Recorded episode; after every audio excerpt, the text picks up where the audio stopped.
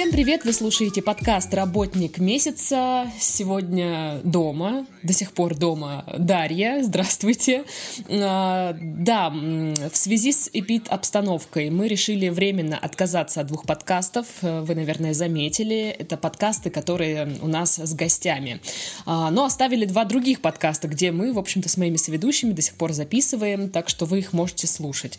Вот. Но мы не отказались от э, удаленной записи когда у нас есть возможность это сделать, как, например, сегодня, мы это делаем. Вот, например, э, сегодня на связи со мной Давид Шарковский, управляющий российским филиалом информационного сервиса «Финансер». Привет! Всем добрый день, Дарья, привет. Всем хорошего настроения, несмотря на самоизоляцию и всю эту чудовищную обстановку. Ну вот скажи мне, пожалуйста, ты вот сейчас как записываешься? В домашнем или, ну, принарядился как на запись? В домашнем, с комфортом. Мне на самом деле кажется, что на всей этой самоизоляции такой офисный дресс-код, он вообще куда-то отошел. Да, это сто процентов. А, я уже не, не помню, как я выгляжу э, в ну такой нормальной одежде, то есть не в пижаме, скажем так. Ну, в общем-то, все мы в равных условиях сейчас. А, друзья, напомню вам, что можно подписаться на нас э, в социальных сетях. Это группа ВКонтакте, страница в Инстаграм, чат и канал в Телеграм. Вот в этом плане вообще ничего не изменилось. Все остается по-прежнему. А, вот в, э, в других подкастах наших мы вам уже рассказывали про сервис Финансер. И сегодня мы созвонились с Давидом специально, чтобы он э, лично нам рассказал, куда и вообще что нам делать сейчас с нашими деньгами, э, когда у нас такая вот обстановка, все непонятно, прогнозировать ничего особо не получается, э, как можно сэкономить или инвестировать. В общем, вот такие темы сегодня обсудим.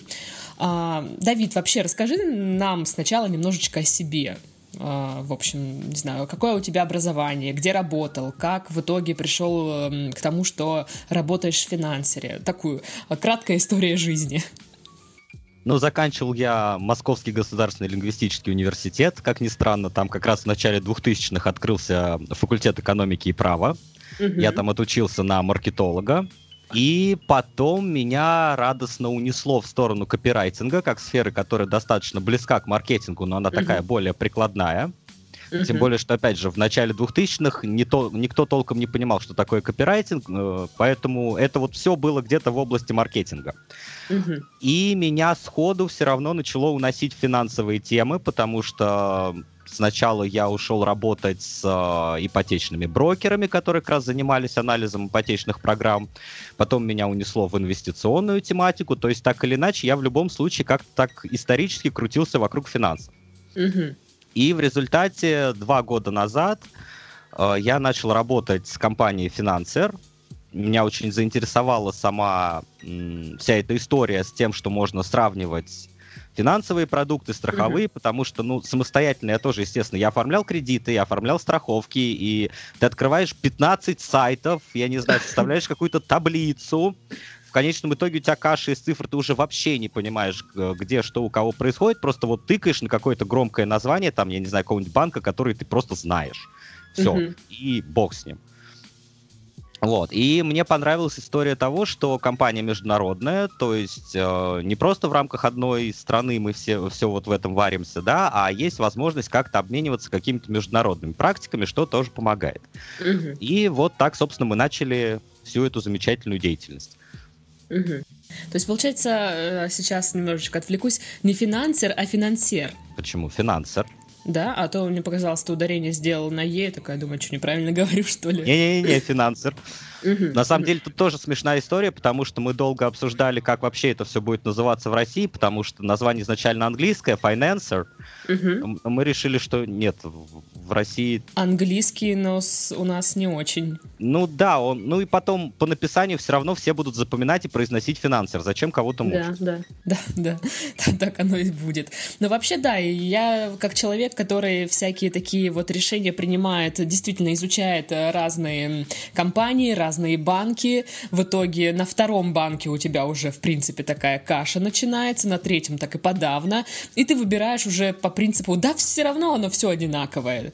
То есть где-то где там плюс, а где-то там плюс. Но в итоге все уходит как бы, ну, примерно в одинаковое. А, то есть сейчас финансер — это такой сервис, который а, сравнивает разные предложения. Я правильно понимаю? А, мы сравниваем предложения, и мы э, публикуем новости, ну, такие основные в этой сфере. И мы публикуем всякие советы на тему того, на что обратить внимание, что совершенно не важно, потому что, например, классическая такая штука с кредитами, то, что люди смотрят на самый нижний процент и выбирают вот у кого минимальный процент пониже. Но мы же все прекрасно понимаем, что этот минимальный процент, если кто-то и получит, то это будут там, я не знаю, один процент людей, у которых там зарплатный проект, идеальная кредитная история, я не знаю, высокая зарплата и так далее. И очень важно, например, смотреть не только на минимальный, но и на максимальный процент, то есть куда вам это по максимуму могут задрать, потому что, ну, гарантированно будет выше, чем минималка.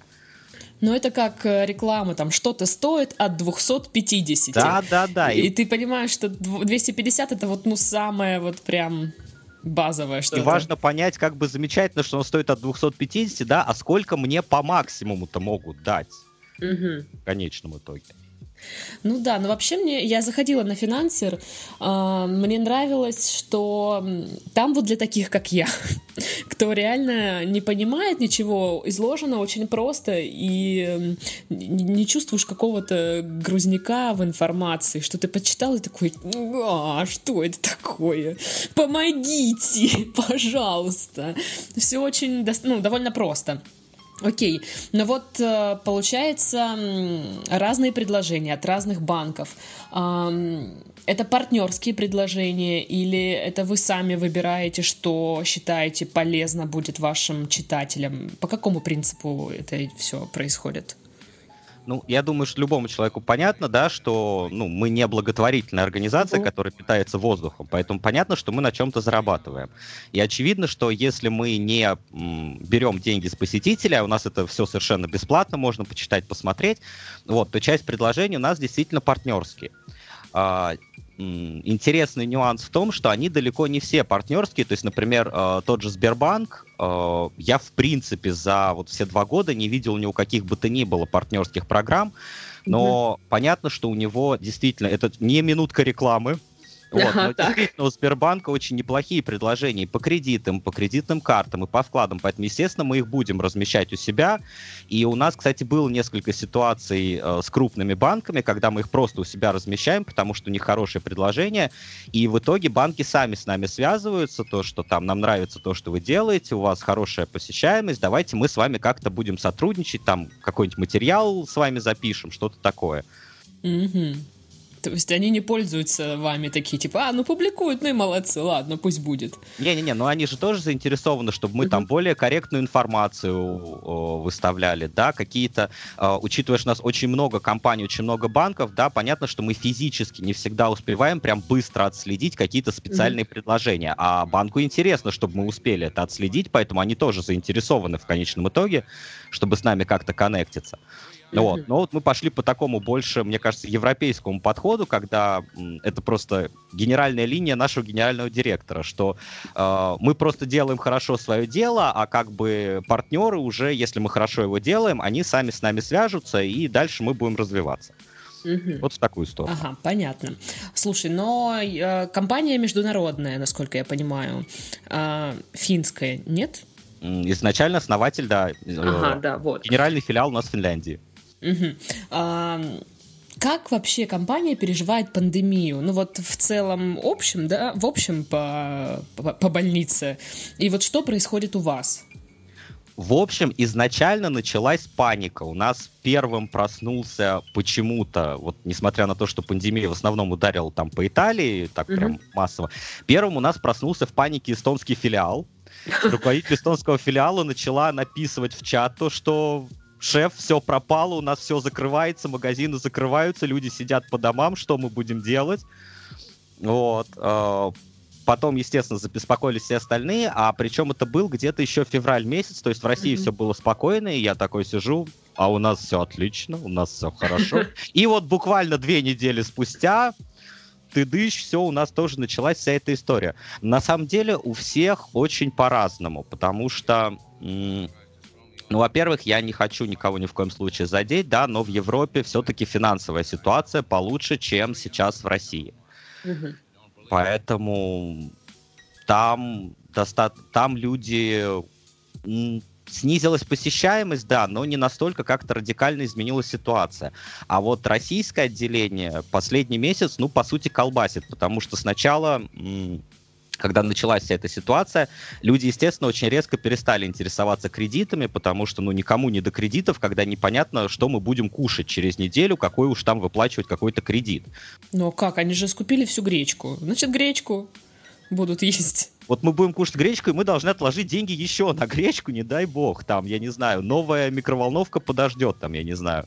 Mm-hmm. Достройка дачи тоже подождет. И очень большим спросом начали пользоваться кредитные дебетовые карты, потому что, ну, естественно, всем стало страшнее использовать наличку, да, какой-то безналичный расчет больше хочется, тем более, когда человек сидит дома, сейчас половина доставок, они тоже все больше в сторону безналичного расчета.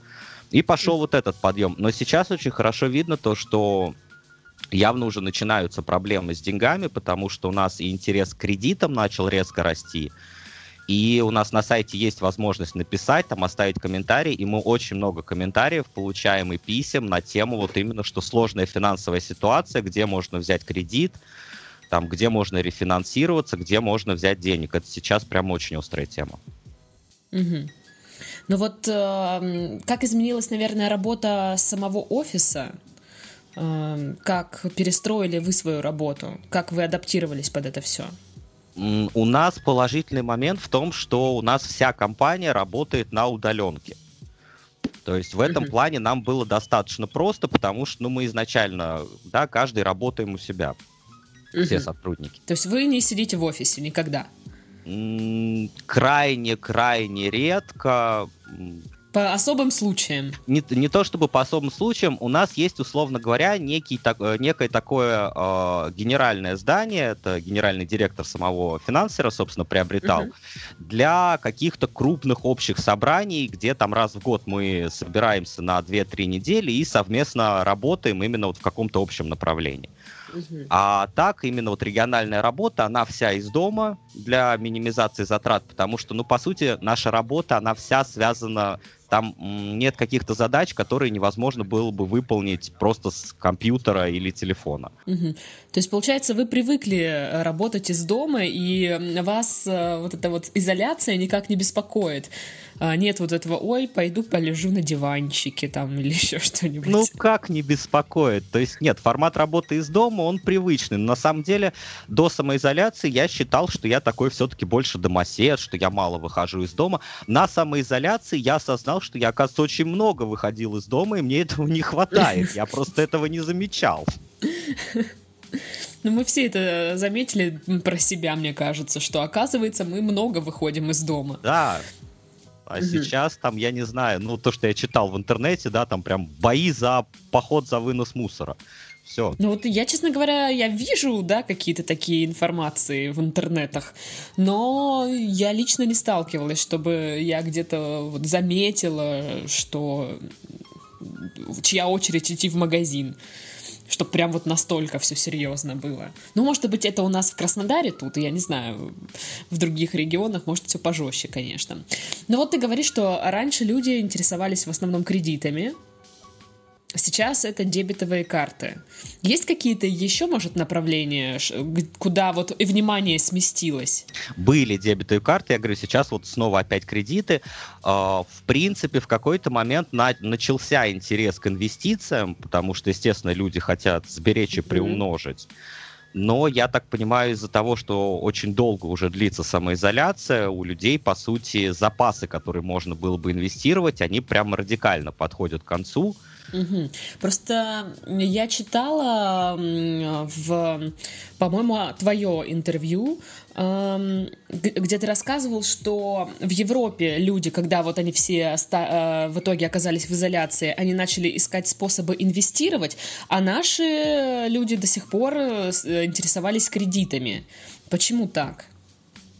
А, тут есть несколько моментов. Во-первых, в европейском менталитете, финансовой политике, там очень много факторов, угу. но люди, в принципе, больше направлены на сбережения, на накопление.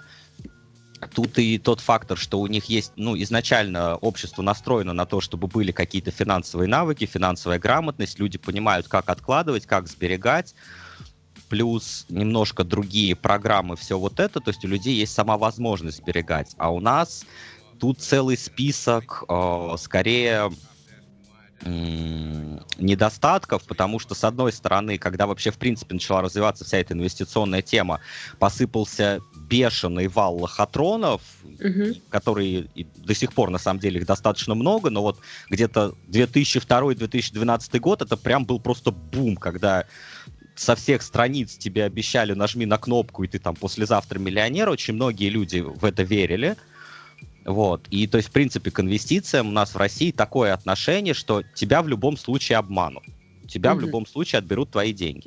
И второй момент это то, что в силу самых различных, в том числе финансовых причин, у нас, в принципе, очень не у многих людей да, остаются какие-то деньги для инвестиций, плюс Uh, очень многие считают, что для инвестиций нужны вот именно миллионы, то есть... Ну... Да, это буквально мой следующий вопрос. Сколько нужно денег? Э, это правда? Правда ли, что ну, вот, нужно обладать большими суммами денег, чтобы заниматься инвестициями или нет?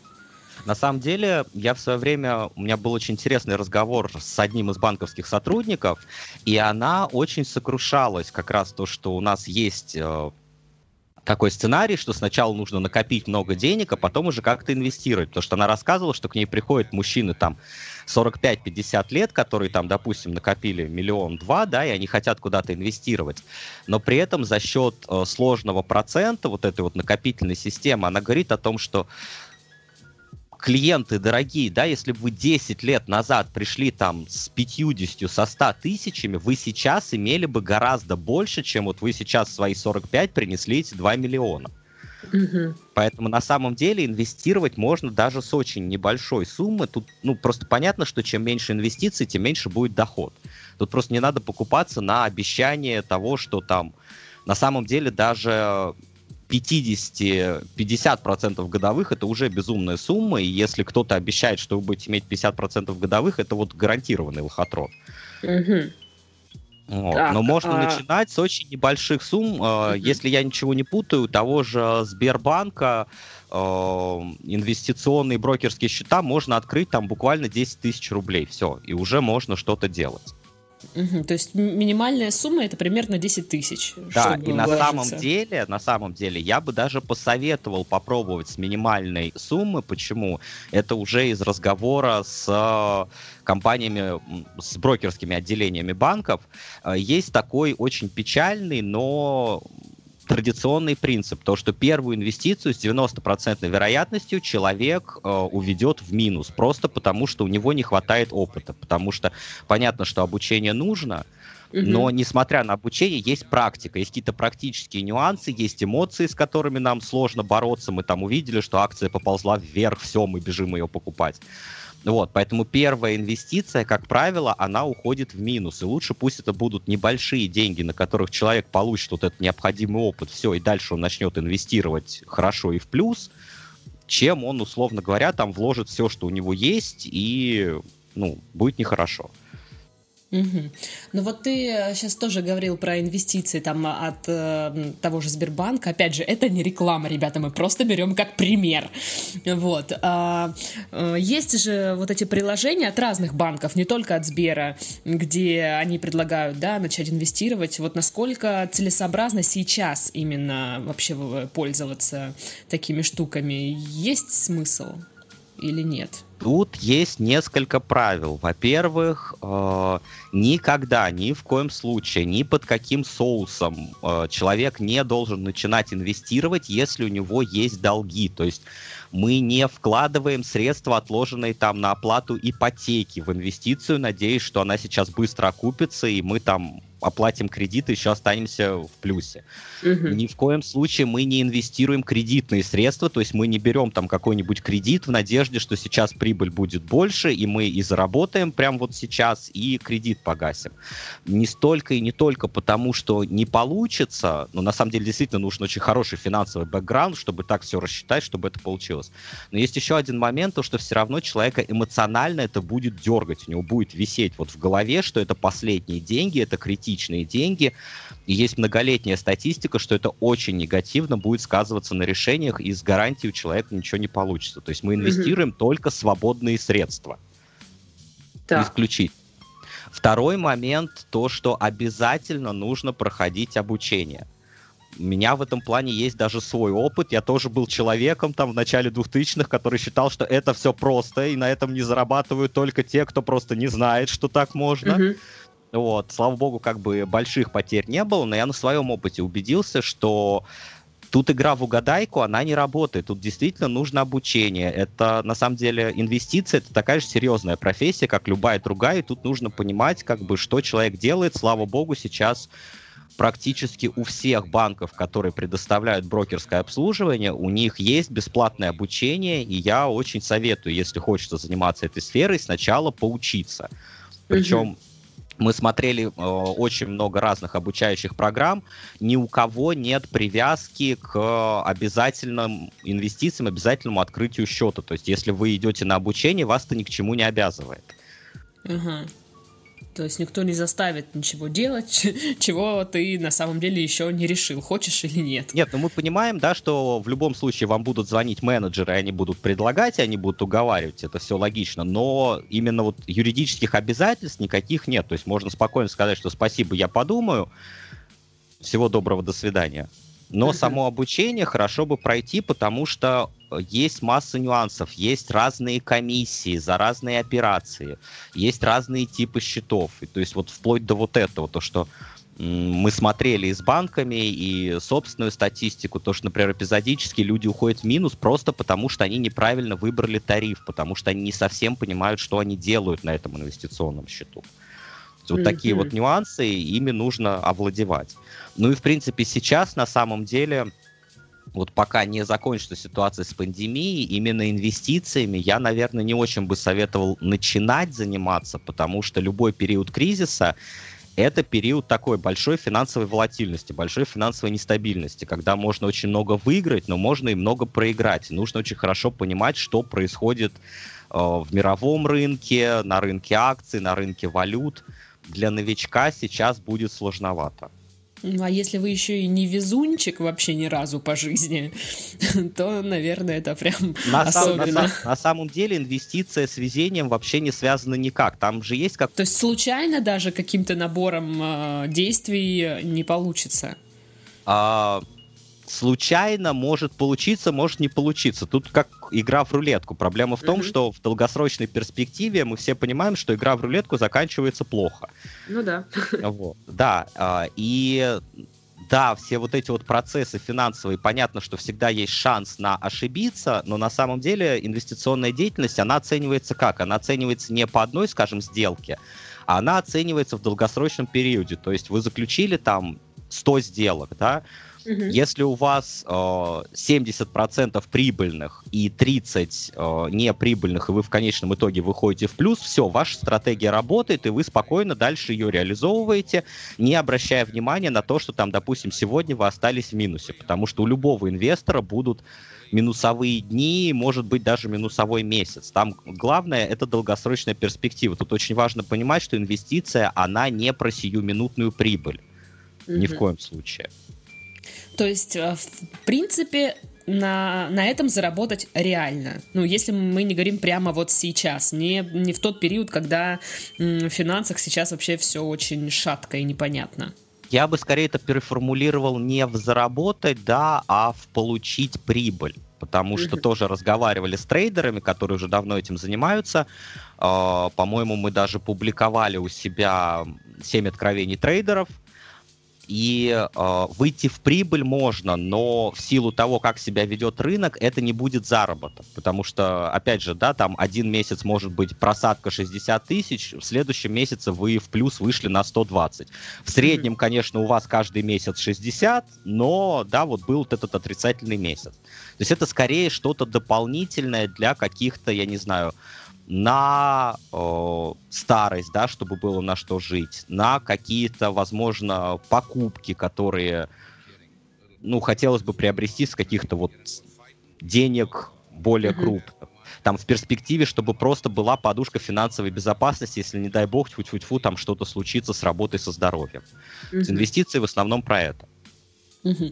Ну вот э, нужно ли куда-то отчитываться там в какую-то налоговую по поводу вот этой прибыли? Или это вот ты вложился, допустим, через какое-то время тебе пришла там денежка, какая-то прибыль, и ты такой, класс, все, это мое.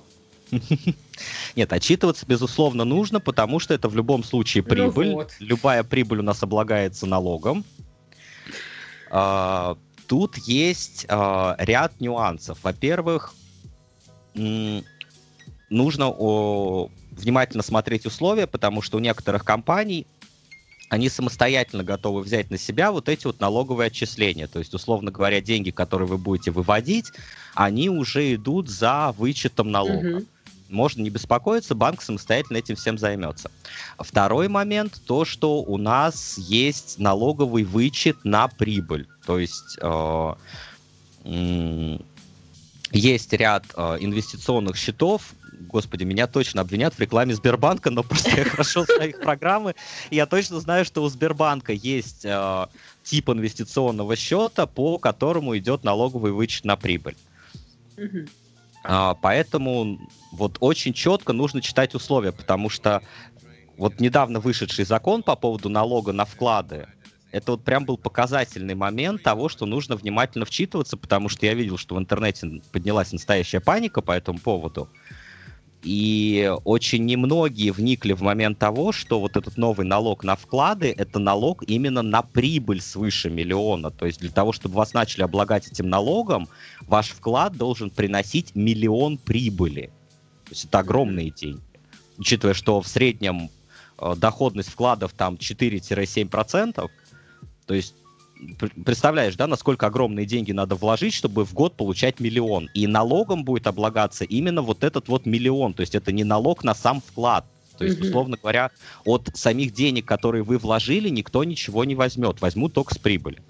Вот. Но в интернете поднялась настоящая паника, потому что люди это восприняли как то, что, во-первых, налог будет взиматься с самого вклада, и что сам вклад должен быть больше mm-hmm. миллиона.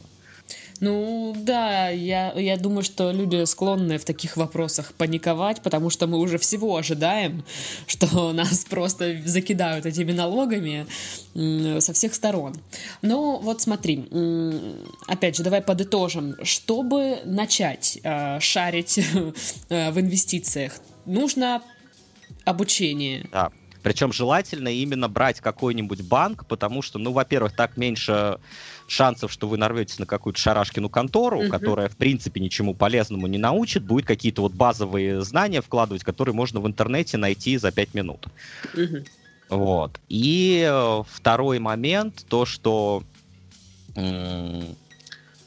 Соответственно, если брать обучение в каком-то банке, то вы тоже сможете повариться во всей этой атмосфере и, соответственно, выбрать, хотите ли вы именно с этим банком дальше работать, потому что я вообще сторонник того, что если инвестировать, то инвестировать надо с банком. Судя по нашему подкасту, со Сбербанком. Не, на самом деле не обязательно. У сейчас сбалансируем, чтобы это не выглядело как реклама. Очень неплохие программы у Тинькоффа в плане инвестирования, очень неплохие программы у Банка Открытия, у Альфа-банка. То есть у нас э, у Промсвязьбанка, кстати, очень интересное все это. Э, дело в чем? Дело в том, что э, банки, они неизбежно лицензированы ЦБРФ на всю эту деятельность. И это дает определенную гарантию, что хотя бы ваши деньги внезапно никуда не денутся. То есть, что вы действительно торгуете, вы действительно инвестируете. К сожалению, очень много. Есть одна или две компании по России, не банковские, с которыми можно нормально инвестировать. Я, пожалуй, даже не буду их здесь называть, опять же, чтобы это не было рекламой. Uh-huh. Вот. Э, у нас, кстати, на сайте можно почитать на эту тему. У нас выложен список организаций, которые лицензированы ЦБРФ. Но 99% не банковских компаний это будет ситуация, когда вам нарисовали котировки, нарисовали цену акций, и дальше ваши деньги ушли куда-то неизвестно куда. Потом вы выясняете, что компания не лицензирована ЦБРФ, она лицензирована где-то на Кипре. Э, в рамках международной юридической практики вам говорят, что компания лицензирована на Кипре, вот и идите, подавайте как бы в суд Кипра. И мы все понимаем, да, и мы все понимаем, что, ну, во-первых, э, единицы людей вообще в принципе будут этим заниматься, и что шанс на то, что вообще когда бы то ни было эти деньги к вам вернутся, он практически равен нулю. Я ни одной такой ситуации не видел, причем не только в России нам две недели назад э, писали из Германии. Человек попал в такую же ситуацию. И ровно точно так же, то есть он обратился в немецкую полицию, ему точно так же сказали, уважаемые, компания зарегистрирована на Кипре, вот идите занимайтесь на Кипре этим всем. Угу. Вот, поэтому э, обязательно обучение, обязательно, чтобы была лицензия Центробанка, желательно, чтобы это был банк, вот, и желательно начинать с тех сумм, которые психологически человек готов потерять. То есть желательно начинать с какого-то небольшого очень депозита, на котором можно будет, условно говоря, набить руку, за которой вы не будете трястись, что это не будут последние деньги. Я даже сейчас представить не могу, какая это для меня психологическая, э, психологически комфортная сумма. Ну, условно говоря, я предположу, что у большинства людей, да, если вложить там 10 тысяч, то просадка uh-huh. все-таки там в 300-400 рублей, она не вызовет какой-то такой панический ужас. Uh-huh. Да, как бы это не когда там вкладываешь 100 тысяч, ты видишь, что у тебя сделка ушла в минус на 10 тысяч, и все, ну, реально ты начинаешь нервничать, и опять же уже доказано, что это влияет на решение. Технически комфортной суммой, которая и которая не должна пробить дыру в бюджете. То есть это деньги, которые что называется, не то чтобы лишние, да, но они никуда не отложены ни на что важное, mm-hmm. ни на здоровье, ни на квартиру, ни на ЖКХ, никуда еще. Так, ну вот мы э, про, по, поговорили про инвестиции. Э, есть еще вариант э, управлять своими финансами, то есть экономить, как-то откладывать деньги. Э, вот как человеку с э, зарплатой ну пусть будет там 50-40 тысяч, да, но в регионах это там 30-25 примерно. Как э, управлять э, вот своими финансами? Как их приумножить или хотя бы э, сэкономить, отложить сколько-то денег? Ну, для того, чтобы приумножить, действительно сначала нужно будет откладывать. Тут есть несколько стратегий.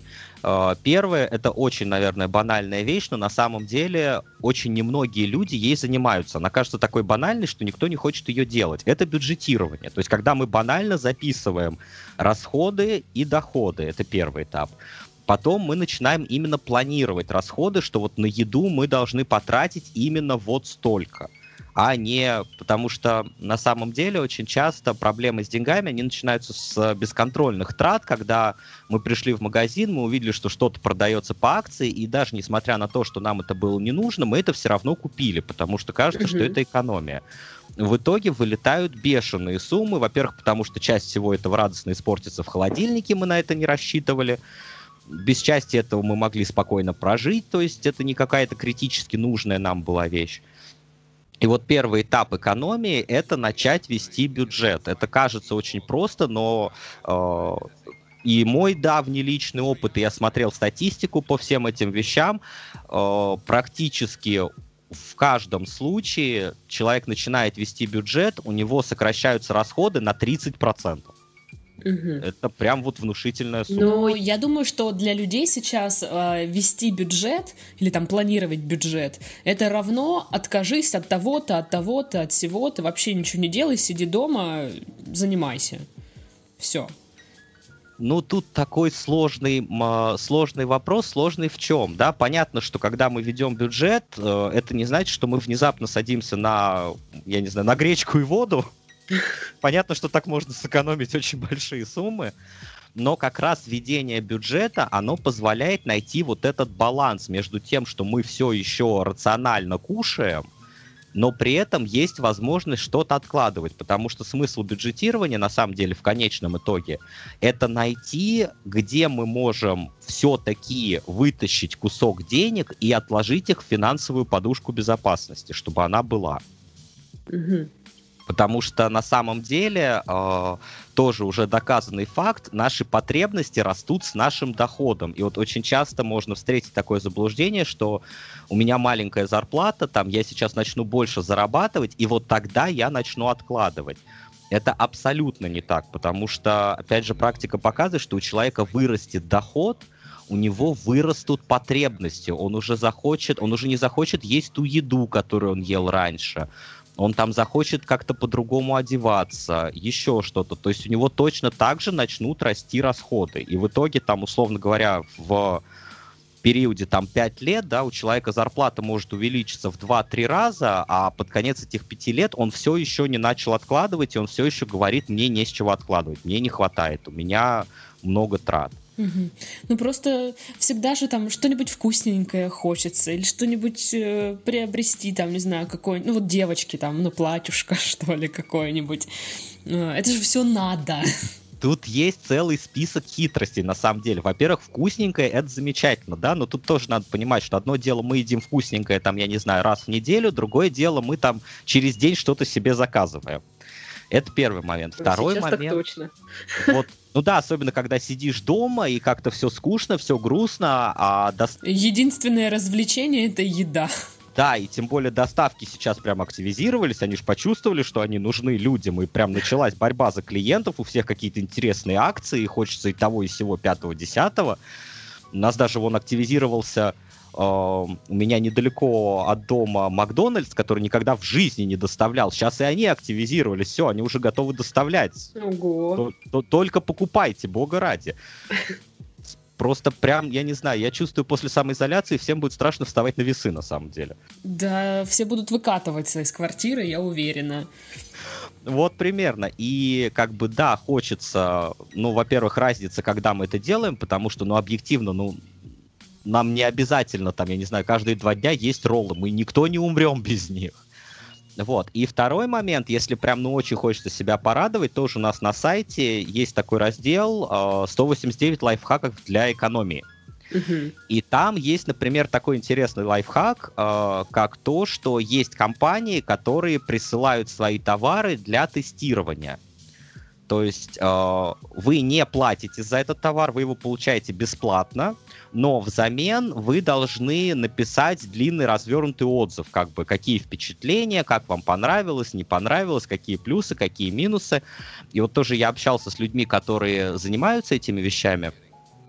Э, и там, например, одна женщина нам писала, что она, в принципе, практически перестала покупать кофе домой после этого, потому что она очень активно присела на производителей кофе, и ей вот постоянно на тестинг шлют этот кофе. Слушай, да где, где они берут эти компании? Я видела этот лайфхак, и я такая думаю, а где, мне, где их взять? Компании, которые готовы давать продукцию, чтобы потестить. Как-то их искать надо по какому-то определенному э, принципу. Тут можно э, вбить запрос, на самом деле, в Яндексе, что-нибудь формата... Э, бесплатные товары для тестирования, вот что-то такое. Угу. Единственное, вот против чего буду строго предостерегать, это, потому что это очень соблазнительно, особенно вот для девушек, женщин, девочек, а, не брать под тестирование косметику. Понятно, угу. что как, и вот эти вот уходовые ну, аллергия, средства. может быть. Да-да-да, потому что, ну, мы же не знаем, что в итоге там придет, а ситуация с кожей это всегда такая вот очень тонкая ситуация, да, если угу. не понравился какой-то продукт, ну, во-первых, по вкусу, как правило, понятно, что он не понравился. Ну и будем честны, последствия все-таки менее стрёмные, чем если, я не знаю, пойдет какая-то аллергия, сыпь, которую потом придется лечить, и не дай бог после нее останутся пятна, это все тоже страшная история. Угу.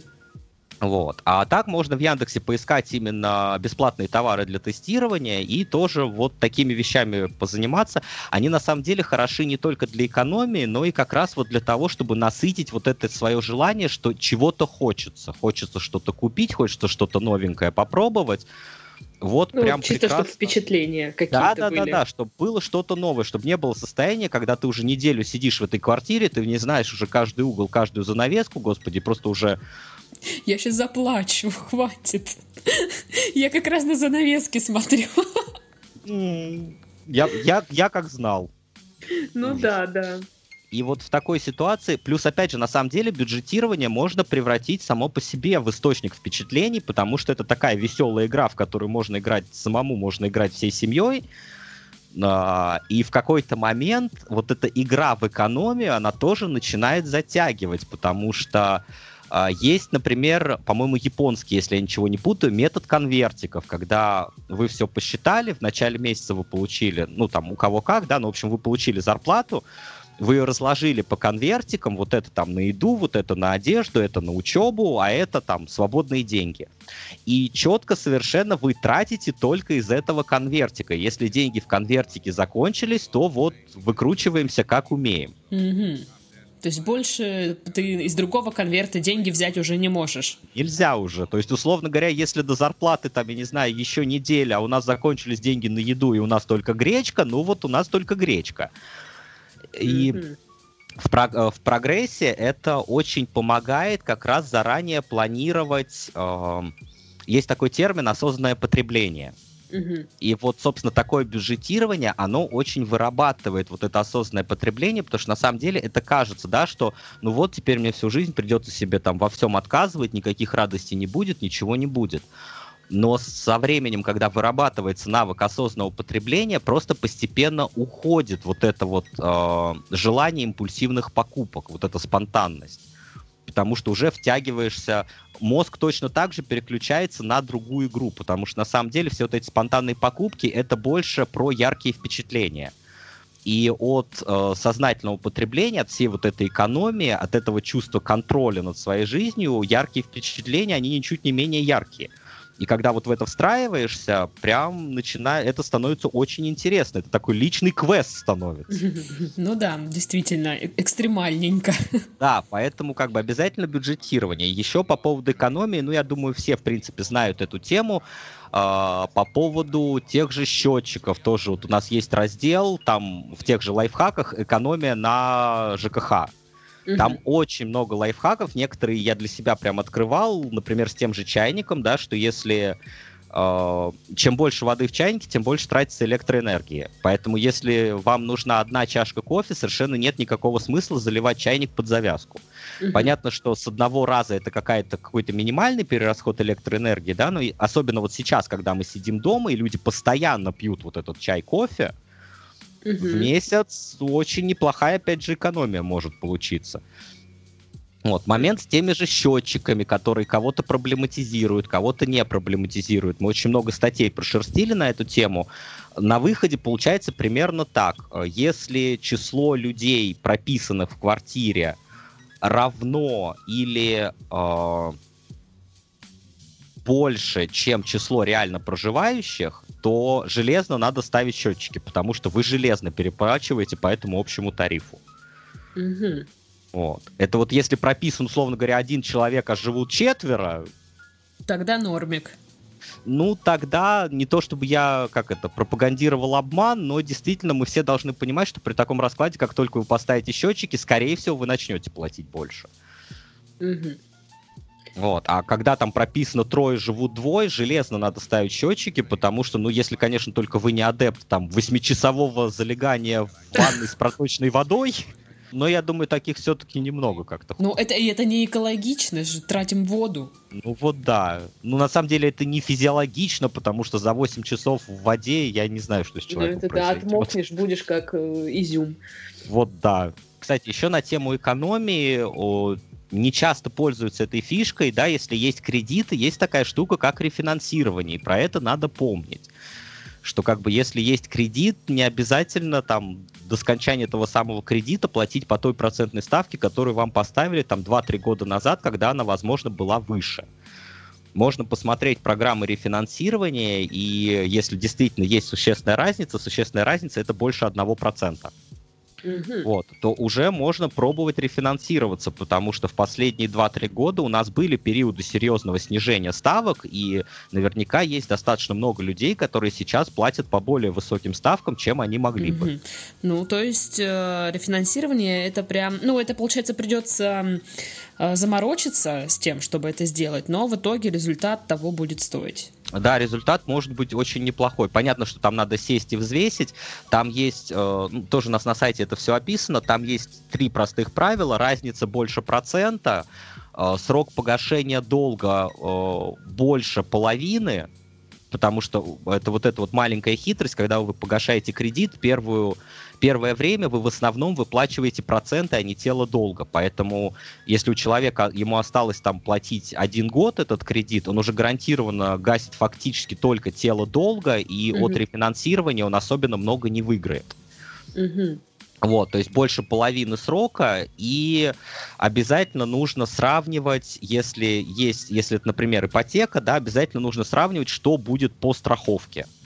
То есть банк, в который вы уходите рефинансироваться, устроит ли его ваша страховка, или, например, вас сейчас заставит эту страховку переоформлять, и это в итоге будет куча нервов, дополнительные деньги, и зачем это надо. И в итоге экономии особо и не получится. Да, и иногда может даже небольшой перерасход произойти, и плюс еще время, нервы, вот это все, и смысла угу. никакого. Угу. А, окей, тогда а, с экономией мы вроде как чуть-чуть а, подразобрались. А, и тогда в завершении уже а, по поводу финансовой поддержки, поддержки от государства мы все про нее слышали, но у кого я не спрошу, а, никто ее не получал. Так она есть, эта поддержка? Это все правда?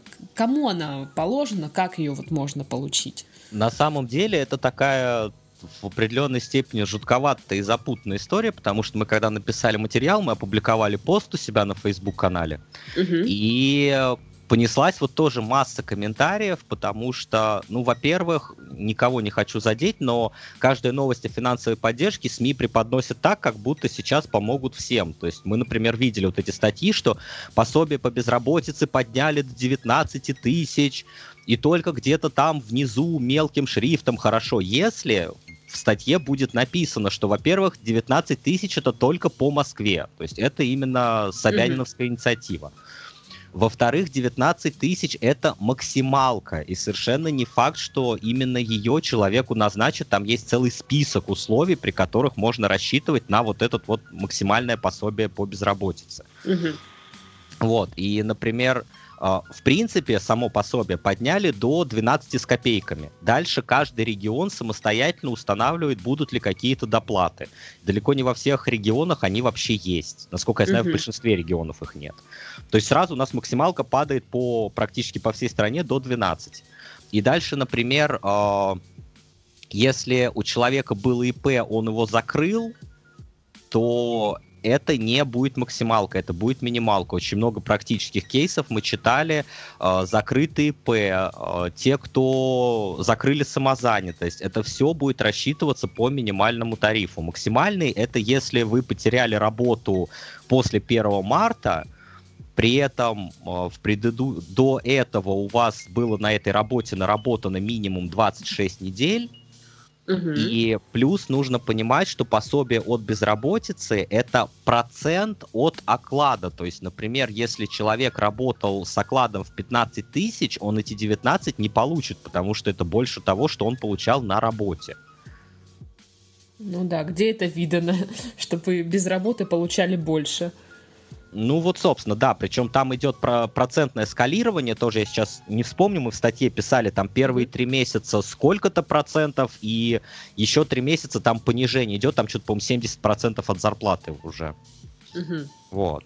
А, что у нас реально получить? Реально, тоже вот по отзывам мы смотрели, а, вот это пенсионерское пособие в 4000, и нам писали пенсионеры, которые действительно его получили. Но тут такая сложная ситуация, что тоже у нас это перевели на формат, что каждый регион сам устанавливает. И в итоге, насколько мы поняли по отзывам, ситуация сложилась следующая, что Москва и московский регион получили, с Питером какая-то непонятная ситуация, потому что мы находили в сети то, что питерский губернатор опубликовал приказ о назначении вот этого пособия. Нам писала пенсионерка из Питера на тему того, что ей в ПФР сказали, что ничего такого нет. Угу. Мы отправили ссылку на то, что нет, приказ вышел, вот как бы можете товарищам показать. И вот пока непонятно, что с этой ситуацией, но в Питере хотя бы вышел приказ. А в достаточно многих регионах, опять же, даже не было приказа о какой-то поддержке для пенсионеров. В частности, нас просили промониторить Курскую область. Может быть наш недочет, но мы перерыли все новости, приказа по Курской области, например, мы так и не нашли о какой-то поддержке для пенсионеров. Угу. То есть я прекрасно, на самом деле я прекрасно понимаю определенное негодование людей, да, то, что так выглядит, как будто там московский регион такой весь в шоколаде. Все большое, все большое, всем все дают, вот, но на самом деле тоже вот со всеми этими ограничениями ситуация такая очень спорная, потому что то, что я уже сказал, максимальное пособие по безработице получат далеко не все. А, пенсионное пособие, да, как бы его перечислили, но вот это 4 тысячи. А, должна была пройти индексация пенсий, э, пособий по инвалидности, там на самом деле не очень большая, что-то, по-моему, один с чем-то процент. А, какая еще помощь есть реальная? Это то, что семьям, которые имеют право на материнский капитал, им должны на детей до трех лет выплачивать 5000 рублей в месяц. И тут мы общались, да, это действительно работает. Э, с июня будут перечисляться пособия на детей от 3 до 7 лет, но вот они будут перечисляться только малоимущим семьям. И тут тоже нужно понимать такой нюанс, что малоимущность, она рассчитывается, во-первых, на всю семью, то есть, ну, если есть ребенок, да, на него тоже это делится. То есть, там, если мама, папа, ребенок, то доход мы делим на три. Вот. Mm-hmm. И на каждого человека должен приходиться как минимум МРОД. Э, МРОД у нас, по-моему, сейчас в районе 12, если я не Ну да, да, да. Вот. Э, но хитрый нюанс в том, что вот в этот расчет включаются все доходы. То есть помимо рабочих, если, например, семья сдает там квартиру, это доход, он должен учитываться. Да, если получаются какие-то пособия, это тоже считается как доход. Mm-hmm. В итоге надо это все очень четко считать. И, конечно, самая печальная ситуация у нас у бизнеса. Вот да, я как раз хотела, как там малый бизнес вообще. Останется ли он жив? Я очень надеюсь, что он останется жив. Нет, на самом деле определенные меры э, были приняты. В частности, вот если изначально речь шла о том, что будут выплачиваться деньги только на зарплату сотрудникам, угу. то последние две недели, собственно, все поменялось. Теперь у нас э, индивидуальные предприниматели получают, собственно, вот эту сумму и на себя тоже. То есть у нас не будет ситуации, когда, там, например, у человека ИП без сотрудников, все, и кушать ему теперь нечего. Mm-hmm. Если он в пострадавшей области, в пострадавшей сфере работает, то точно так же он может получить эту денежку. Вот тонкий нюанс как раз в том, что эти дотации выплачиваются только пострадавшим сферам э, с определенными кодами ОКВЭД. Достаточно э, сложновато со всем этим было э, разобраться, но на самом деле честь и хвала нашей ФНС – они сделали отдельный сервис, тоже вот у нас в статье на сайте вот эта материальная помощь, э, у нас там есть ссылка на вот этот э, федерально-налоговый сервис, где можно просто вбить свой ИНН и увидеть, относится ли ваше ИП к пострадавшим, пострадавшим. сферам. Угу. Да, вместо того, чтобы сидеть и вот километрами изучать вот эти предписания, потому что изначально мы когда изучали, у нас, конечно, тоже глаза в кучу. Там три разных предписания вышло, везде какие-то дополнения понятно, что люди путаются. Вот там можно просто вбить ННН, все, и скажут да или нет, но, к сожалению, на самом деле у нас не так много сфер, поэтому в большинстве своем есть шансы, что будет нет. Угу. Ну, то есть я так понимаю, что меры поддержки вроде как обозначили, и даже какие-то работают, но чтобы их получить, это э, очень нужно постараться, потому что слишком все, скажем так, э, э, насыщена вот этими нюансами. Тут, да, тут нужно очень внимательно вчитываться, э, что конкретно имеется в виду. Почему, опять же, в своей статье мы давали ссылки прям вот именно на законопроекты. Потому что там очень-очень много нюансов. И второй момент, то, что сами, э, условно говоря, организации, которые с этим связаны, сотрудники не всегда в курсе, поэтому нужно иметь под рукой все вот эти вот федеральные документы, да, и то есть когда возникает спорная ситуация, прям опа, угу. уважаемый, вот такой законопроект он вышел, потому что, например, э, э, с той же, э, с теми же налоговыми вещами, да, то что по э, уплате налогов есть определенная отсрочка, да, тоже нужно смотреть, э, учтет ли это налоговая, или там, возможно, могут начислить э, пени, тогда нужно связываться с налоговой, э, через сайт ФНС, на самом деле, они очень неплохо отвечают, я сам этим пользуюсь, Угу. Вот, и можно написать, да, что, ребят, что у меня происходит, потому что тоже у них система не всегда своевременно срабатывает, и, например, могут начислить пени, а на самом деле их нет. Вот, просто нужно... Э, на самом деле, вот это самый простой рецепт. Нужно писать, звонить и общаться, потому что на самом деле сейчас... Э, в последние годы это прям хорошая тенденция. Разно, разнокалиберные вот эти все федеральные организации, они стали более коммуникабельные, они стали более открытые, и действительно с ними реально стало контактировать. Поэтому mm-hmm. нужно изучать законопроекты, и если вы считаете, что вам что-то положено, прям не бояться, а прям именно общаться. То есть, как это, за спрос денег не берут. Если вам это не положено, вам объяснят на основании чего вам это не положено, но вы хотя бы будете знать, что ну вот mm-hmm. нет так нет. Ну что, а, сегодня мы с вами узнали, как можно сэкономить свои деньги, как можно эти сэкономленные деньги потом куда-то инвестировать и как можно получить э, материальную помощь от государства, ну или не получить ее и грустить. Вот. как, в общем-то, происходит частенько. А сегодня нам обо всем этом шикарно рассказывал Давид Шарковский, управляющий э, российским филиалом информационного сервиса «Финансер». Я думаю, что мы ссылки к статьям, которые упоминались в подкасте, оставим в описании. Если вы нас слушаете на Яндекс Яндекс Музыки, там описания нет. Ребята, вам нужно тогда зайти, например, э, в Телеграм на наш канал, и там вы можете перейти напрямую, чтобы не искать нигде, вот, и почитать э, и еще раз эм, изучить э, эту тему. Ну что, Давид, спасибо большое за рассказ теперь мы стали немножечко э, более, э, немножечко более, да, э, грамотны в плане финансов. Тебе спасибо большое за интервью. На самом деле я желаю большой удачи, большого терпения всем, кто нас слушает, и пройти всю вот эту ситуацию с коронавирусом все-таки с минимальными потерями. Я уверен, это все закончится, и обязательно все будет лучше, все будет хорошо. О, да такой оптимист. Мы на самоизоляции больше месяца, что нам еще остается? Ну и тоже, тоже верно. И позитивно смотреть в будущее. Да, да. А с вами была Дарья. Всем до следующего подкаста. Всем пока-пока. Всего доброго. thank you